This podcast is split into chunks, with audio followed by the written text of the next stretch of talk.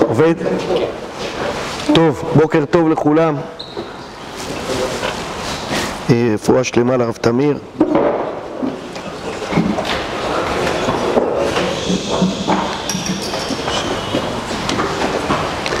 ידועה אמירה בזכות נשים צדקניות אה, נגאלו ישראל, הסיפור של תחילת ספר שמות הוא סיפורן של נשים ואני רוצה לבחון דרך איזו התבוננות בסיפור של הנשים אה, באמת אה, מה, איך נרקמת העלילה של גאולת ישראל ודמותו של משה.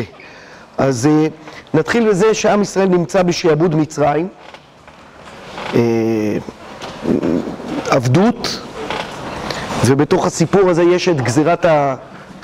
כל הבן הילוד היאורה תשליכו, ואז יש שתי נשים שהן מיילדות, המיילדות העבריות, שכתוב שמן, שם האחת שפרה ושם השנית פרועה.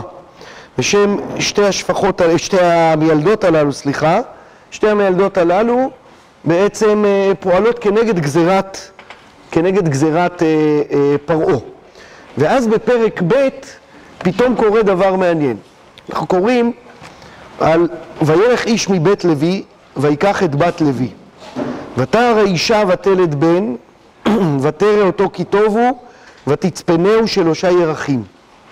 ולא יכלה עוד הצפינו ותיקח לו תיבת גרומה ותחמרה וחימר ובזפת ותשם בה את הילד, את הילד ותשם בסוף על שפת היאור.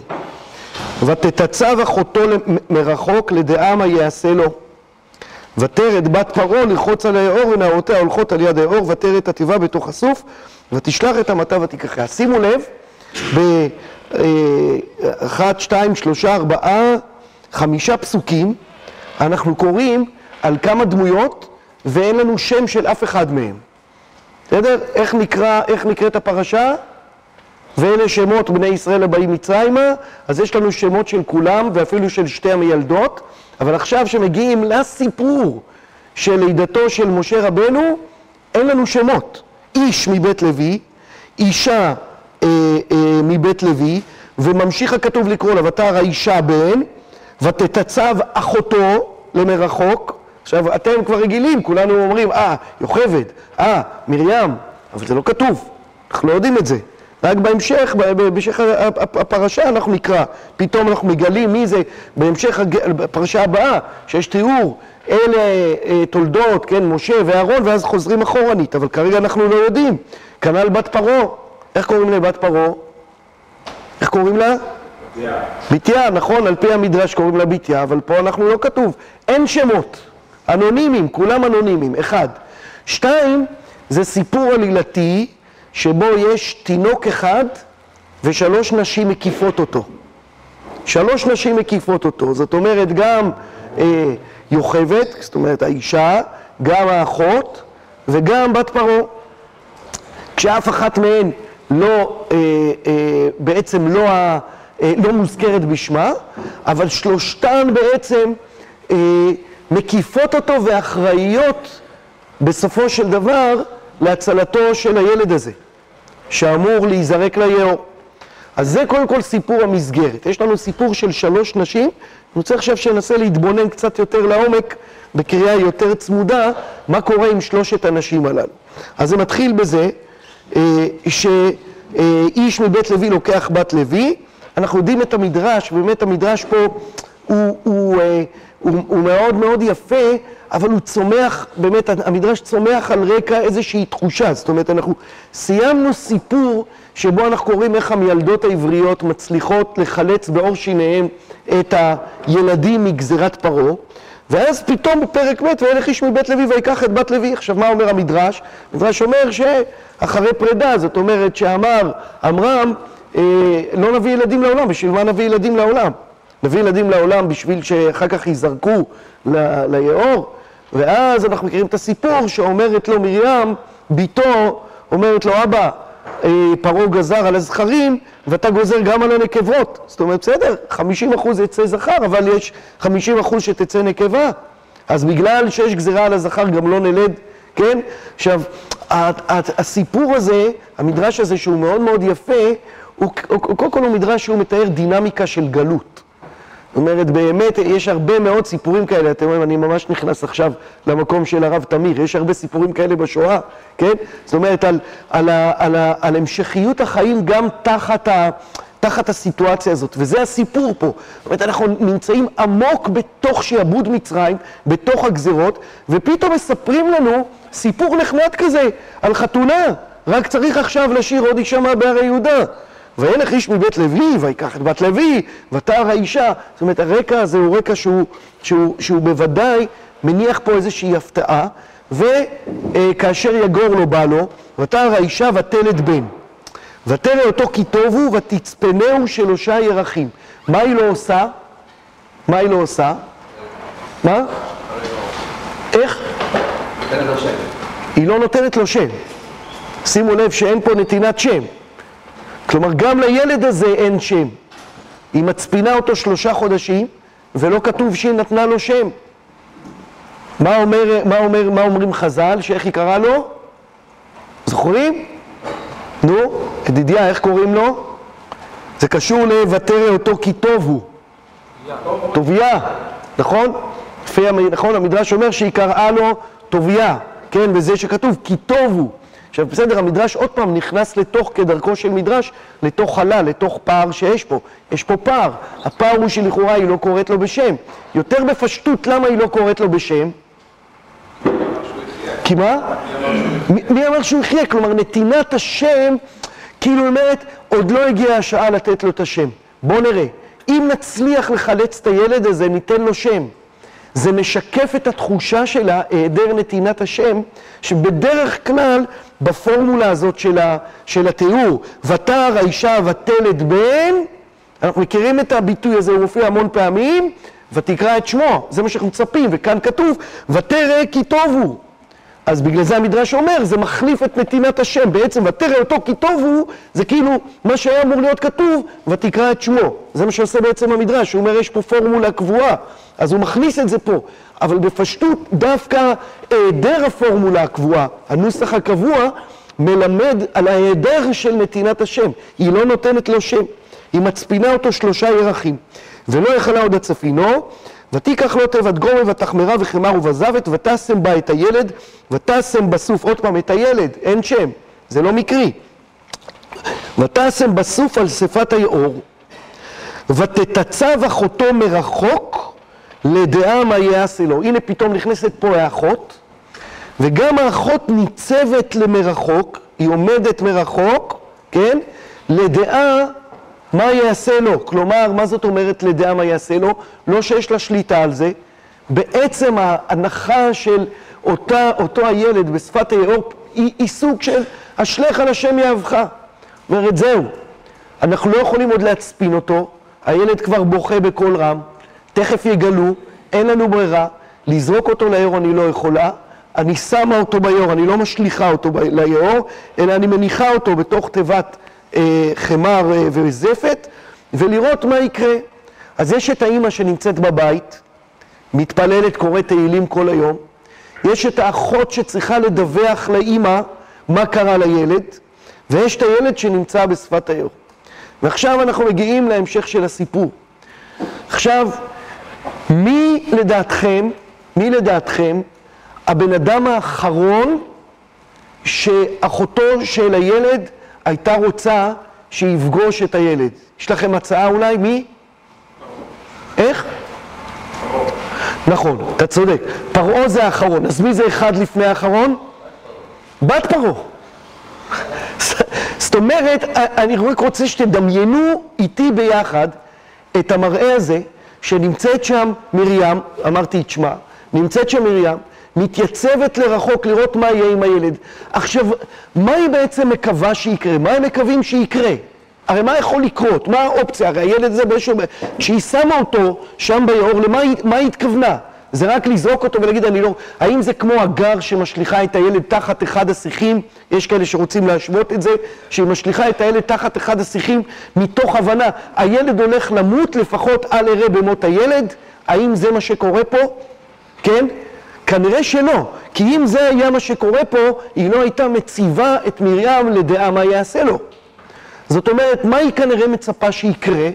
היא כנראה מצפה שירד איזה, שירד איזה מצרי או איזה מצרית ליאור, ויסחו שם, ויראו את הילד הזה, ויגידו לעצמם, וואי, מגניב, יש פה ילד, בטח הוא באמת הגיוני שיזהו שהוא מילדי העברים, כנראה הוא היה נימול, כן?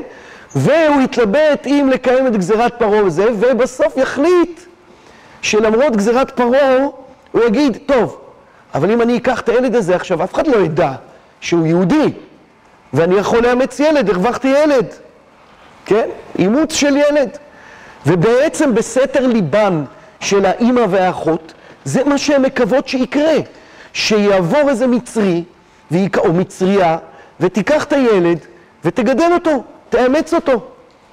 בסדר, הילד הזה, כן, תחשבו על משפט שלמה, אומרת האימא, אני לא יכולה לגדל את הילד הזה, אבל אני לא יכולה שהוא ימות, אוקיי, שיגדל כמצרי. זו הציפייה. ואז כשמרים רואה פתאום את בת פרעה יורדת לרחוץ ביאור, ומתקרבת שם אל התיבה, אני מעריך שדפיקות הלב שלה, אי אפשר בכלל לשער את זה. ואולי גם הדמעות בעיניים שלה, אי אפשר בכלל לשער. זאת זה הרגע שבו אה, מרים מבינה שהקיץ הקץ על האח הקטן שלה. הרי ברור שאם יש מישהו שיהיה נאמן לגזירת פרעה, זה הבת שלו. ברור שהיא תיקח את הילד הזה והיא תשליך אותו מיד. ולא רק תשליך אותו, יכול להיות שהיא גם תנסה לברר מי המקור שלו כדי להעניש, לספר לאבא להעניש את, את ההורים שלא זרקו אותו, אלא רק הניחו אותו ביאור. זו, זו הסיטואציה. עכשיו, עכשיו בואו נקרא, בוא נראה את הטוויסט מעליה. את, אתם מבינים שזה הרגע, סתם אני אומר כאילו, אנחנו, אני אומר את זה הרבה פעמים בשער התנ"ך, שכשאנחנו קוראים תנ"ך, אנחנו, הבעיה שלנו שאנחנו מכירים כבר את הסיפור. זה שאנחנו מכירים את הסיפור, זה לא מאפשר לנו להיות מופתעים, כן? זאת אומרת, אנחנו יודעים כבר איך הסיפור נגמר, אז אנחנו לא מופתעים ואנחנו גם לא מתרגשים שזה בת פרעה, אבל תנסו רגע, ככה צריך לקרוא סיפור תנכי. הוא כתוב באופן כזה שאתה תקרא אותו כאילו אתה לא יודע את ההמשך. עכשיו, תארו לכם אם היינו רואים סרט, ובסרט עכשיו פתאום היינו רואים את ביתו של גוזר הגזרה מוצאת את, ה, את, את התיבה. זאת אומרת, לכולנו היה ברור לאן הסיפור הזה הולך. ועם התחושה הזאת אנחנו צריכים להיות שאנחנו קוראים את הפסוק הבא. ותרד בת פרעה לרחוץ על היאור ונערותיה הולכות על יד היאור, ותרא את התיבה בתוך הסוף, ותשלח את אמתה ותיקחיה. לפני שנדבר על המתה, אני רק רוצה שנשים לב גם למרקם המילים. אה, אחת המילים שחוזרות על עצמן כאן הרבה זה איזה? ותרא, נכון? מההתחלה, ותרא אותו כי טוב הוא. אחר כך אה, אה, אחותו היא רוצה לראות לדעה מה יעשה לו, לא כתוב במילה תראה, אבל אחר כך כתוב אה, ותראהו את הילד, אה, ותרא את התיבה. זאת אומרת, המילה הזאת הולכת וחוזרת על עצמה, ונתייחס לזה, מה זה אומר, הראייה שנמצאת פה, ומה המשמעות שלה. בכל מקרה, היא יורדת לשפת היאור, ואז היא שולחת את המטה, המדרש מדבר על היד הארוכה שלה, כן, שהיא שולחת, וברור שהמדרש מבקש לקשור אותה באופן אישי לסיטואציה הזאת, וגם אלא כי מן המים השיתיהו, עוד מעט נדבר על הדבר הזה. ותשלח את המטה ותיקחיה, ותפתח ותראהו את הילד, והנה נער בוכה ותחמול עליו, ותאמר מילדי העברים זה. עכשיו, פה קורה דבר מדהים, שהוא הדבר הקריטי ביותר. והשאלה היא, מה יגיע קודם? האם יגיע קודם הזיהוי שמדובר פה בילד עברי, או שיגיע קודם הרגש הטבעי של הרחמים של אישה על תינוק בוכה. זו השאלה הקריטית. אני רוצה להגיד שאם היה כתוב הפוך, אם היה כתוב אה, ותאמר לילדי העברים זה ותראו את הילד והנה נער בוכה, היא כבר לא הייתה שומעת את הבכי של התינוק. יש פה שיעור חשוב שאנחנו תכף נפתח אותו, במתח שבין החמלה לבין האידיאולוגיה. בסדר? זאת אומרת, מה הופיע קודם? מה הופיע קודם? האם קודם הופיע אידיאולוגיה, או קודם הופיע חמלה? אם הייתה מופיעה קודם האידיאולוגיה, אני אומר משהו חריף, פעמים רבות האידיאולוגיה לא מאפשרת לחמלה להופיע. כן? אני לא רוצה לדבר פוליטיקה שתאשימו אותי בשמאלניות, רחמנא ליצלן, אבל, אה, אבל, זה, אבל זה, נכון גם, זה נכון גם בסכסוכים, בסכסוכים בין עמים. זאת אומרת, אה, מה פועל קודם? האם החמלה או האידיאולוגיה? לפעמים האידיאולוגיה יכולה, ל, ל, אתה, מי שאתה רואה לנגד עיניך, אתה לא רואה בן אדם, אתה לא רואה ילד, אתה לא רואה זקן, אתה רואה את מי שמסמל את האויב שלך. ואז אתה לא יכול לראות אותו בוכה, ואתה לא יכול לחמול עליו. וכאן קרה משהו מפתיע. הדבר המפתיע שלפני שהגיע הזיהוי, ותראהו, ותאמר מילדי העברים זה, הדבר הראשון שקרה לה, ותראהו את הילד, והנה נער בוכה. זה מה שהיא ראתה לנגד עיניה, היא ראתה נער בוכה. היא לא ראתה ילד נימול עברי, היא ראתה נער בוכה. כמה, כמה פרעות, פורענויות, קטסטרופות שהיו לעם היהודי, היו נמנעות אם האויב המר והנמהר שלנו היה לפני כן רואה ילד בוכה, ולא רואה יהודי, כן? זה, זה הסיפור, הסיפור שבו, הסיפור הראשון אולי, שבו אנחנו פוגשים את, ה, את החמלה שמקדימה את האידיאולוגיה כלפי היהודי. עכשיו אני רוצה להגיד יותר מזה, חטאתי מקודם בפוליטיקה, עכשיו אני הולך לחטוא במגדריות. אני רוצה לנחש שאם מי שהיה יורד ליאור זה לא בת פרעה, אלא זה נסיך פרעה, הבן של פרעה, זה לא היה קורה. זאת אומרת, זה לא מקרי שהסיפור הזה הוא סיפור של שלוש נשים.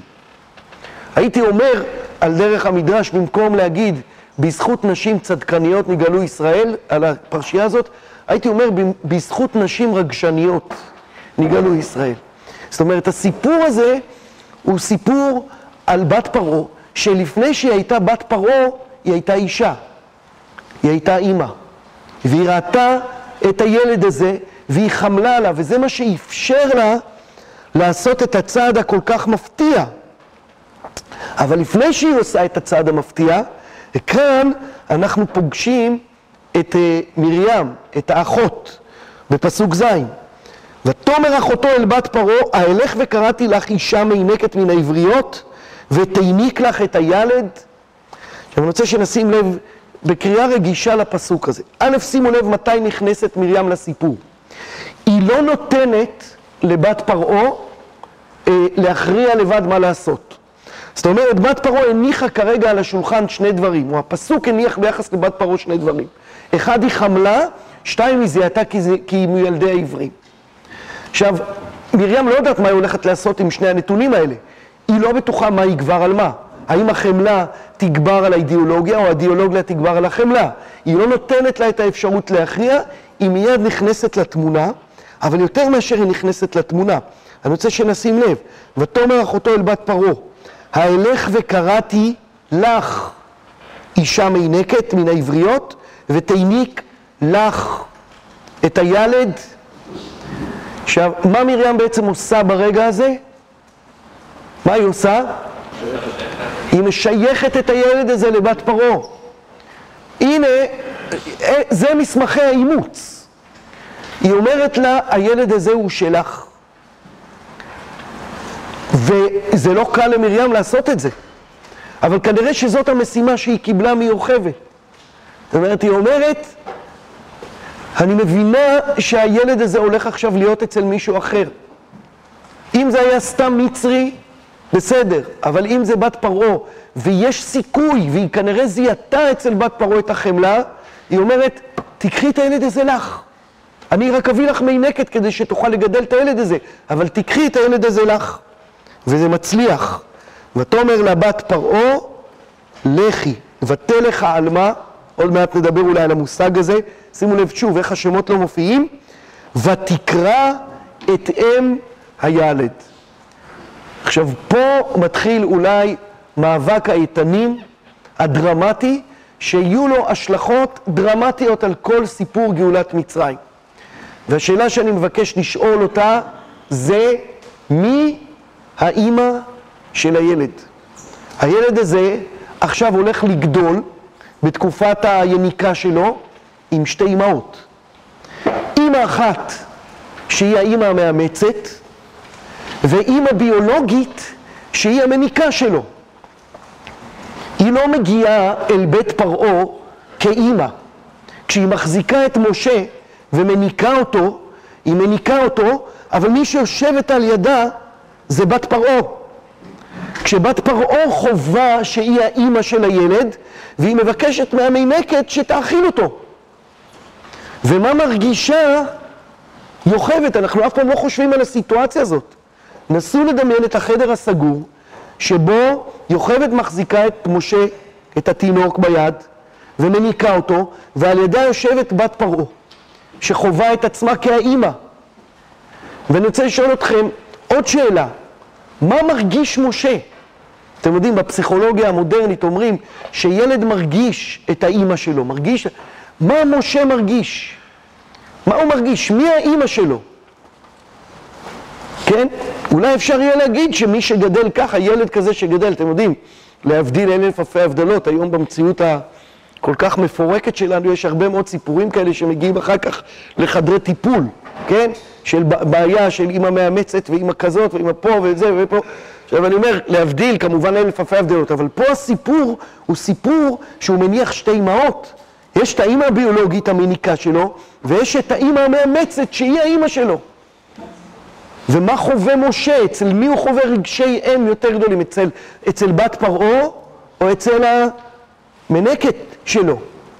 עכשיו זה לא נגמר פה, לא נגמר פה, נמשיך.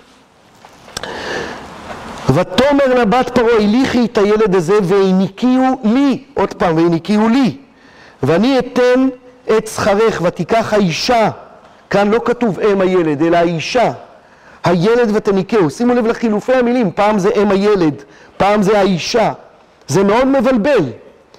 ויגדל הילד ותביאהו לבת פרעה, כן, אני ציירתי ציור שלא בדיוק מדויק, כי היא לקחה אותו אליה הביתה. כן, זה נשמע שכאילו היא לקחה אותו אליה הביתה, יוכבת, זה לא בדיוק הציור שציירתי בחדר, אבל לצורך העניין, זאת השאלה שעומדת פה על הפרק. ותביאהו לבת פרעה, ויהי לה לבן. אז למי שייך הילד? אז הנה, נאמר פה, ויהי לה לבן, ותקרא את שמו, ותקרא שמו משה, ותאמר כי מן המים משיתיהו. טוב, פה אני אומר דברים שאולי לחלקכם ידועים, אה, שיש פה הרי לכאורה שאלה, זאת אומרת, היא קוראת לילד משה, מי קורא, למוש, מי קורא לו משה? לכאורה, בת פרעה, נכון? ותביאו לבת פרעה, ויהי לה לבן, ותקרא שמו משה, ותאמר כי מן המים משיתיהו. עכשיו, מה קצת קשה בלהגיד שזה בת פרעה? מה? עברית. המילה משיתיהו היא מילה מקראית, עברית. מאיפה בת פרעה יודעת להגיד את המילה משיתיהו ולקרוא לו משה כי מן המים משיתיהו? אגב, זו כנראה הסיבה שהמדרש אומר ש"ותשלח את אמתה", הכוונה את היד שלה, כן? זאת אומרת, כי היא מעידה על עצמה. כי מן המים משיתיהו? נכון? לכאורה זו שאלה טובה. אז אני רוצה להקריא לכם שתי תשובות. אני, אין לי פה, לא הספקתי להביא את הספרים, אז שלחתי לעצמי את הפסקאות האלה. אחת, פסקה ראשונה, אה, הבאר מים חיים, רב חיים מצ'רנוביץ', שהוא אה, צ'רנוביץ', שהוא היה אדמו"ר, תלמיד חבר של רבי יחיאל מיכאל מזלוטשוב, תלמיד הבעל שם טוב, והוא כותב כך: ויגדל הילד ותביאו לבת פרעה ויהי לה לבן, לא אמר ויהי לבת פרעה לבן, כי אם ויהי לה למי שהביאתו לבת פרעה, לה היה לבן ולא לאחר. שימו לב איך הוא קורא את הפסוק. את, הוא קורא את הפסוק ויהי לה לבן, הוא קורא את זה למי? ליוכבת. עכשיו שימו לב איך, איך באמת הפירוש הזה משקף את העמימות המכוונת שיש פה. זאת אומרת, באמת השאלה שעולה פה כל הזמן זה מי האימא? מי האימא? ואתם מבינים שהשאלה מי האימא זה מי משה. מי, מה תהיה הזהות של משה? אז הוא אומר, רב חיים מצ'רנוביץ' אומר אפילו שכתוב פה אה, אה, אה, ותביאו לבת פרעה ויהי לה לבן, לא ברור, הרי יש פה שני נושאים בפסוק, ותביאה, הכוונה ליוכבת. לבת פרעה זה בת פרעה, ויהי לה לבן למי? ליוכבת או לבת פרעה? הוא אומר, לבת, אומר ליוכבת. וכן גם באומרו עוד ותקרא שמו משה, ולא אמר מי קראו, כי קאי על שניהם. הללו אמורים, זו המביאה אותו שהיא אמו, ובת פרעה. וכל אחת מהם קראה שמו משה, כי מן המים משיתיהו. ולכן נאמר מן המים בידיעה. ואם זה קאי על בת פרעה לחוד, לא היה לומר כי אם ממים משיתיהו, או מן מים, כי לא נפקא ליה מימי, מאיזה מים הוציאתו. ואומנם אמו היא שאמרה כי מן המים, הידוע שהשלחתי אותו מן המים הזה משיתיהו. ואמרה זאת בלשון שבח והודאה לאל ההודעות, כי הפליא השם פלאות לעשות בילד הזה, כי מן המים הזה שהשלחתיהו שמה, וסבורה הייתי שיאבד שם חלילה, ומאת השם הייתה והיא נפלאת בעיני, בעיני שמשיתיהו משם. כי לא יעזוב השם חסדיו, חסידיו לעולם נשמר, ובכן יגן השם על כל ישראל בשלומו. טוב, אני לא יודע אם זה פשט. אבל אנחנו, דרך הפירוש הזה, חווים את העמימות המכוונת. מי קוראת לו בשם? למי הוא היה לבן? ליוכבת או לבת פרעה? למניקה או למאמצת? זו שאלה שמונחת פה בפסוק הזה. ובאמת רוצה רב חיים מצ'רנוביץ' להגיד דבר מדהים, שתיהן קראו לו. כי שתיהן במובן מסוים יכולות להגיד כי מן המים משיתיהו. כן, זאת יכולה להגיד כי מן המים משיתיהו, כי אני השלכתי אותו למים והוא ניצל בזכות זה. וזאת אומרת, כי מן המים משיתיהו, אני הוצאתי אותו, כמעט כמו משפט שלמה, שתי אמהות רבות ואומרות, של מי הוא? מי אחראי לחייו, את או אני? זאת השאלה. פירוש אחר אה, מופיע בעמק דבר, ואחר כך גם במפרשים החדשים, אבל כתוב כבר בעמק דבר פירוש מרתק, והוא אומר כך: ותקרא שמו משה, ראיתי בשם הרב רבי שמואל נרו יאיר במדינת בעיים, דבלשון מצרי תיבה זו כצורתה משמעו ילד. וילד המלך נקרא במדינה הילד, באשר הוא ולד יולד למדינה. והוא באור נכון, ופרשה הטעם שהוא ילד שלה. ואז הוא גם הביא את האבן עזרא שאומר ותקרא היא אמו יוכבת, הוא אומר וזהו נגד חז"ל במדרש רבה וגם נגד ה, אה, אה, דברי הכתוב שהיה לה לבן, לבת פרעה, זאת אומרת אתם רואים גם הוא נכנס לתוך הסוגיה הזאת. כי מן המים משיתיהו הרי הוא כאילו נטבע במים ואין לאביו ואמו חלק בו ואני אם הילד עכשיו שימו לב מה אומר בעצם הנציב, הוא אומר דבר מדהים. הוא אומר, המילה משה במצרית, ואכן אה, גם מפרשים חדשים אומרים את זה, אבל זה מדהים שהעמק דבר כבר אומר את זה כבר אז, המילה משה במצרית משמעותה ילד. זה משמעות המילה ילד. כלומר, באמת בת פרעה, היא קראה לו משה. עכשיו, יש פה משחק מדהים, כי כשהיא אמרה, כי מן המים משיתיהו, היא כנראה אמרה במצרית, זה תרגום של הכתוב. היא אמרה במצרית, לא יודע איך להגיד את זה, אבל היא אמרה, כי אני הוצאתי אותו מן המים. אין קשר מילולי, צלילי, בין המילה משיתיהו במצרית לבין המילה משה במצרית. המילה משה לא משחקת עם המשיתיהו, אלא היא משחקת עם התוכן של המשפט. כשהיא אומרת כי מן המים משיתיהו, מה היא בעצם אומרת? היא אומרת, אני זו שהצלתי את הילד הזה, ולכן הוא בן שלי. זה מה שהיא רוצה להגיד. היא קוראת לו משה בגלל שהיא אומרת, אני זו שבעצם הבאתי אותו לעולם. נכון, אני לא ילדתי אותו, אבל הוא היה בתוך תיבה שהיא כמו רחם, ואני הוצאתי אותו מהרחם, אני, אני הוצאתי אותו, אני הוצאתי אותו מן המים, ולכן הוא בן שלי. לזה מה שהיא התכוונה, זה מה, זה מה שהיא התכוונה בת פרעה. כלומר, המילה משה, התרגום שלה, זה לא בגלל משיתי הוא במקור, אלא בגלל בן. הוא בן, היא אמרה, הוא הבן שלי. אבל הכתוב אומר כי מן המים משיתי הוא. עכשיו, למה זה מאוד חזק? כי בעצם יוצא שהכתוב בעצמו, שהתורה בעצמה, בעצם יוצרת רובד כפול, שני רבדים לקריאת השם הזה. משה, המילה משה בעצם זו מילה עברית וזו מילה מצרית. זו מילה מצרית שמשמעותה בן, שאומרת כי מן המים הוצאתיהו, כן, לצורך העניין אני אומר מילה אחרת, כי זה לא חשוב איזה מילה אני אגיד, אלא הנקודה היא, אני זה שהבאתי לו חיים ולכן קראתי לו בן, משה במצרית זה בן, ומשה בעברית זה משיתיהו, היא לא יודעת אפילו בת פרעה, כמו שהיא לא יודעת שהמינקת שלה היא האימא של הילד הזה, היא גם לא יודעת שכשהיא קוראת לו משה במצרית בן, בעצם היא קוראת לו משה בעברית משיתיהו. זאת אומרת, באופן בלתי מודע, יש פה רובד כפול של שתי אמהות, של שני שמות, של שתי זהויות. כן, שאלה. אה, לא בדיוק שאלה, אלא כאילו, זה מה שהרב אומר, שבעצם שבת הרוב ממש אומרת, אני ילדתי אותו, אם הולכים להגיד ממש מבלית, בת הרוב ממש אומרת, אני ילדתי אותו, לכן אני כן, היא כאילו אומרת, אני ילדתי אותו.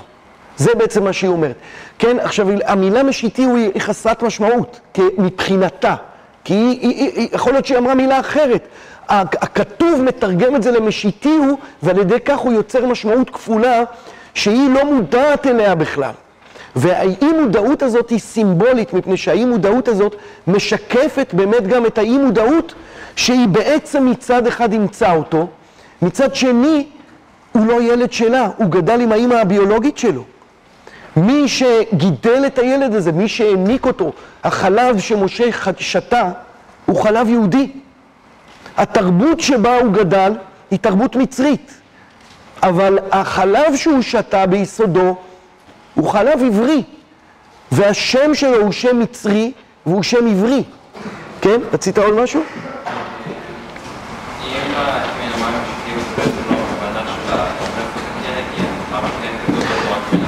אה, זה בדיוק מה שאני רוצה לטעון, שהתורה מבקשת לייצר רובד כפול. הקדוש ברוך הוא, כשהוא אומר את המילה מן המים משיתיהו, הוא בעצם רוצה לומר, בת פרעה חושבת שהזהות של משה היא זהות מצרית לגמרי. בת פרעה חושבת שהוא בן שלה, אבל היא בעצמה, בשם שהיא קראה לו, הניחה גם את השם העברי שלו, שהיא לא מודעת אליו. כמו שהיא לא מודעת לזה שהמנקת שלו זאת האימא שלו. עכשיו, למה הדבר הזה הוא כל כך משמעותי?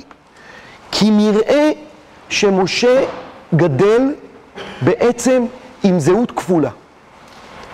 הוא גדל עם זהות כפולה, וכנראה שההשגחה האלוקית גלגלה את זה באופן הזה, שרק מי שגדל עם אותה זהות כפולה, הוא זה שיכול להציל את בני ישראל ממצרים. הזהות הכפולה הזאת באה לידי ביטוי ביציאה אל אחיו לראות בסבלותיו. מצד אחד הוא גודל כנסיך מצרים, מצד שני הוא יוצא החוצה לראות בסבלות אחיו. הוא מכה איש מצרי. אז מי הוא? הוא עברי או מצרי? לעומת זאת כשהוא מגיע למדיין ופוגשות אותו שם בנות יתרו, הן חוזרות הביתה והן מספרות איש מצרי. הוא, כשהוא אומר, אה, אה, אה, גר הייתי בארץ נוכריה, כשהוא קורא לילד שלו גרשום, הוא אומר, ארץ נוכריה זאת מדיין, כלומר, מה הארץ הלא נוכריה שלי? מצרים. משה גדל עם זהות כפולה.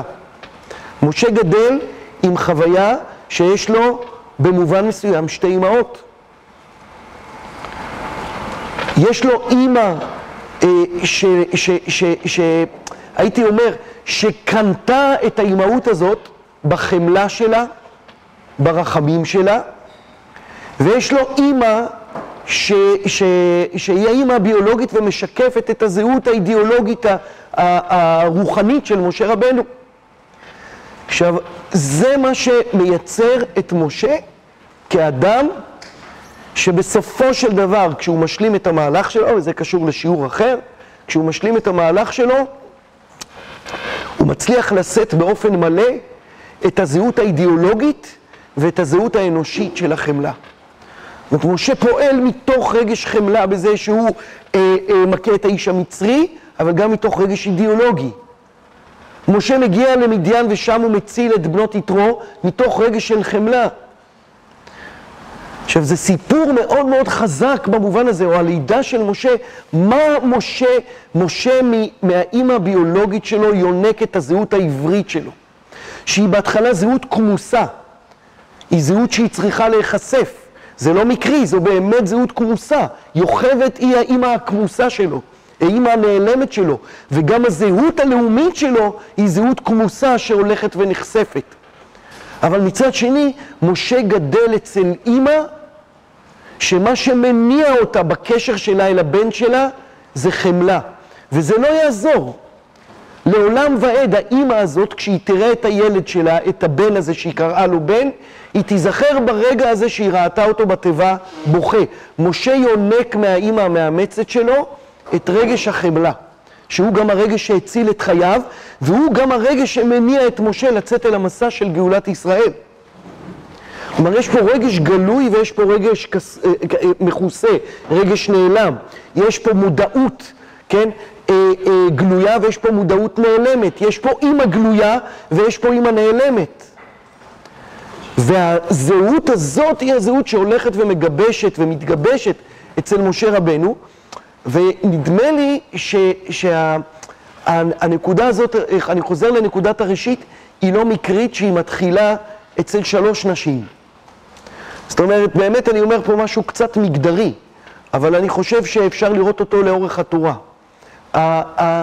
הנקודת המבט הנשית היא נקודת המבט של החמלה.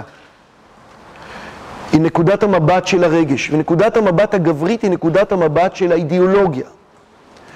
ומשה רבנו לא היה ניצל, ועם ישראל לא היה יוצא לגאולת מצרים, אם לא היה בראשית המהלך הזה רגש של חמלה. הדרך להיחלץ מתוך uh, מלחמה עקובה מדם, הדרך להיחלץ מתוך סכסוך uh, בלתי פוסק, היא על ידי רגש החמלה, שעל גביו נבנה הרגש האידיאולוגי. אתם יודעים שיש כאלה שרוצים לטעון, שוב, סליחה על המגדריות, שאם uh, בראש כל המדינות במזרח התיכון היו עומדות נשים ולא גברים, אז הכל היה נראה אחרת. עכשיו, אני לא יודע אם זה מחמאה או לא מחמאה, אבל אני חושב שהעובדה שהסיפור הראשיתי של גאולת מצרים מתחילה בנשים, בשתי המילדות, ואחר כך בשלושת הנשים שמקיפות את משה, וברגש החמלה, ובמתח המורכב הזה שבין החמלה לבין האידיאולוגיה, אני חושב שהעובדה הזאת היא לא מקרית והיא מספרת משהו מאוד מאוד עמוק על, אה, על גאולת מצרים בפרט ועל גאולה בכלל. עד כאן. אני מתחבר לשפת אמת על החושב ש...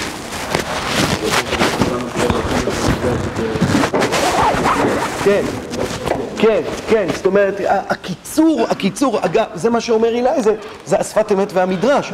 אה, לפי ברית בין הבתרים, 400 שנה. לפי המספר שאנחנו רואים, זה 210 שנים. איך הפער? עכשיו, יהיה, אז האידיאולוגיה אומרת, היה צריך להיות 400 שנה, הקדוש ברוך הוא תכנן 400 שנה. אבל הקדוש ברוך הוא רואה בסבלות ישראל, רואה בצעקה שלהם, וכביכול הוא לא יכול לעמוד בזה, הוא מקצר. זאת אומרת, כאילו, החמלה היא זו שגם מניעה את הקדוש ברוך הוא בראשית, אחר כך יש אידיאולוגיה, אחר כך יש תוכנית אלוקית, אבל, אבל הקיצור הוא חלק מה, מהביטוי של התנועה הזאת, של הרחמים של החמלה. עד כאן. אה, אה, אה, אז אני, אני, אני באמת חושב שהיעדר השמות בסיפור מבקש לייצר תחושה של אנושיות. זאת אומרת, כאילו יש פה אין פה, יש פה אה, אה, מערכות יחסים, יש פה אחות, ויש פה אימא, ויש פה אה, אימא מאמצת, זאת אומרת, ויש פה בת של פרעה. זאת אומרת, העובדה שאין שמות, היא באמת מאפשרת לחוש יותר את מערכות היחסים שנמצא פה, שזה המוקד. עדיין אין פה את השמות, אין אידיאולוגיה, זאת אומרת, השמות כבר קשורים יותר לאידיאולוגיה. והמקום היחידי שבו יש שם משה, אז השם הזה עצמו מבטא את מערכת היחסים שלו עם שתי האימהות שלו. בסדר? אני חושב שזה חלק מהם. תודה שהזכרת. איתמר, יש לי תשובה לגבי השמות, לא חושב שיש צולם, אבל... אה, אני חושב שה... יש יש משהו שאני חושב שיש אנונימיות, שהרבה פעמים מנסים